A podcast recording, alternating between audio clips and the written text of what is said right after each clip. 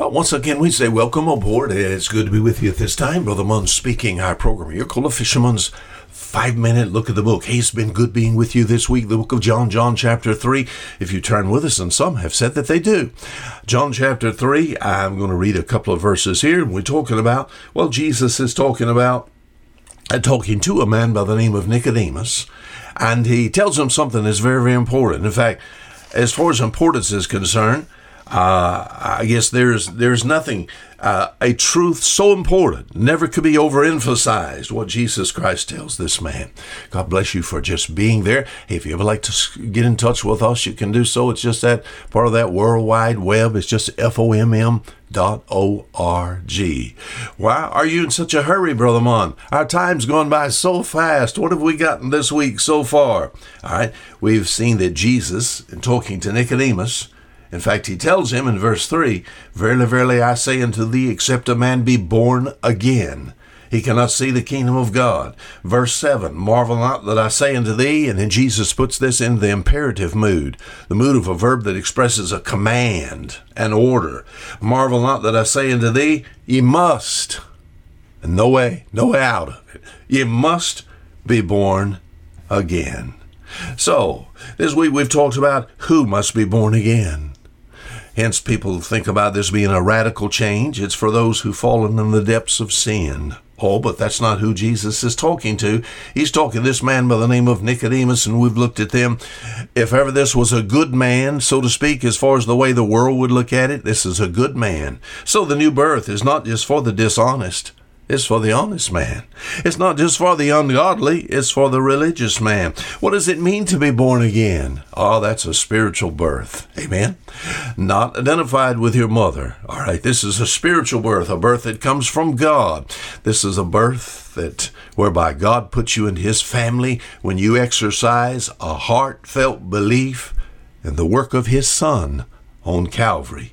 Hence John chapter 3 verse 15 and 16 that whosoever believeth in him should not perish, but have eternal life.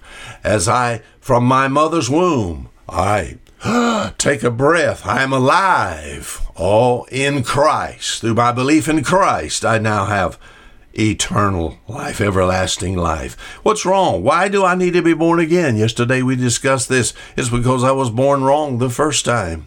Boy, I'm sure this upset. Uh, we think about Nicodemus here. This is a good man. Nothing wrong with his birth. Born wrong the first time. Psalm 51, David said, In sin did my mother conceive me, born a sinner. But this man's birth, Nicodemus, his birth was the best. He was a Jew, the best person, the best place, Israel, the best position. But yet, Nicodemus, not only just uh, for the dishonest man, but also for this honest, upright man, he needed to be born again. Why? Because he's dead in trespasses and sin. That which is born of the flesh is flesh. All religion does today is to clean up the flesh. That's not what you need. You need a new man on the inside. If any man be in Christ, he's a new creature. That's what you need. Now, what's the results of the new birth? All right. A physical birth brings a position and a name and a nature. All right. Now, my name is Andrew Wayne Munn. If you look in birth certificate, all right, I'm the son of Andrew and Margaret Mund. All right. That's the position. And then the name that identifies me with that family is M U N D, Munn. And I have the nature of my family some of my mother, some of my father. Some things that's true of them and the way they act and the way they live and their nature. Yes, that was true of me. The same thing is true spiritually. You know, isn't it good that I have now through my trust in Jesus Christ, I've got a legal standing in the family of God. But as many as received him, to them gave he power to become, listen, the sons of God. All right. A name that identifies me with that family is Jesus that provided that way. So my name is Andrew Wayne Munn. I am a Christian. I'm a Christian. All right. A nature. Second Peter chapter 1 and verse 4 talks about possessing and having that divine nature.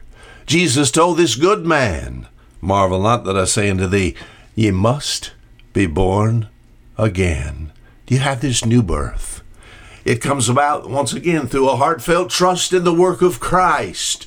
If you've done that, amen. If not, you do that this day. Bow your head, trust Christ to be your Savior. Until next week, this is Fisher Munn saying goodbye.